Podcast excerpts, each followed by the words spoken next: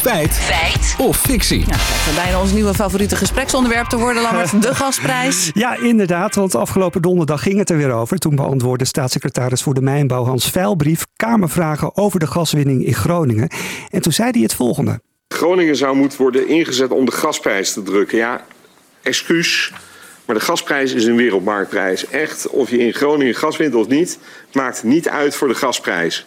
Ik zeg het nog één keer in de camera. Het maakt niet uit. Als u dat nou allemaal zou willen opschrijven, dan eh, komen we misschien een keer van deze fictie af. Nou, die boodschap is duidelijk. Maar ja, of het feit of fictie is, daar gaan wij over. Nou, inderdaad, daarvoor zijn wij hier. En we zijn er maar eens ingedoken. We vroegen ons allereerst af waar die prijs nou bepaald wordt. En dat vertelt Lucia van Geuns, energie-expert van het Den Haag Centrum voor Strategische Studies. De prijs wordt bepaald deels op de spotmarkt, eh, die in Nederland is, dat heet de TTF.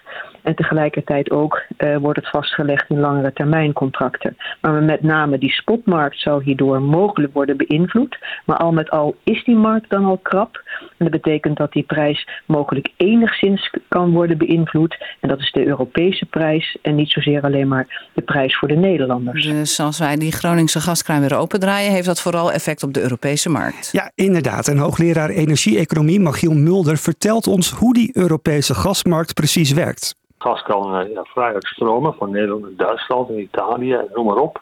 En de prijzen zijn bijna hetzelfde. Dus als er meer gas beschikbaar komt in Nederland vanuit het Groningen gasveld, dan heeft dat ook een effect op andere markten in andere Europese landen. Hm, maar als we er niet zoveel aan hebben, waarom willen we het dan toch zo graag? Ja, dat legt Lucia van Geuns aan ons uit. Dat heeft te maken met het feit dat mogelijk vanwege de huidige situatie en vanwege een tekort aan uh, uh, Russisch importgas, dat er een leveringszekerheids- oftewel een tekort aan gas zou kunnen ontstaan. Met name als het in de winter heel erg koud gaat worden.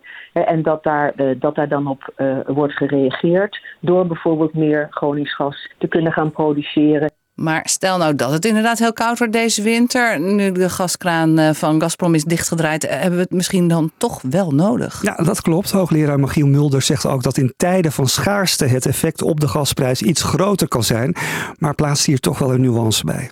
Dus als er meer gas beschikbaar komt in Nederland vanuit het Groningen gasveld, dan heeft dat ook een effect op andere markten in andere Europese landen. Maar dat betekent ook dat het prijseffect wordt daardoor kleiner. Het verwatert als het ware. Dus zelfs op momenten waarin het dus heel koud is en de gaswaarde heel hoog en de prijs ook heel erg hoog en de markt heel erg krap is, ja, dan heeft een beetje meer gas, Groningen gasveld kan wel een effect hebben. Maar het effect dat, dat verwatert enigszins doordat we een Europese gasmarkt hebben. Nou ja, dus het kan wel een effect hebben, maar dat is dan weer uh, min of meer verwaarloosbaar. Dus over het geheel genomen, wat is dan de conclusie? Ja, dat meer Gronings gas zelfs in tijden van schaarste toch echt heel weinig effect heeft op de gasprijs.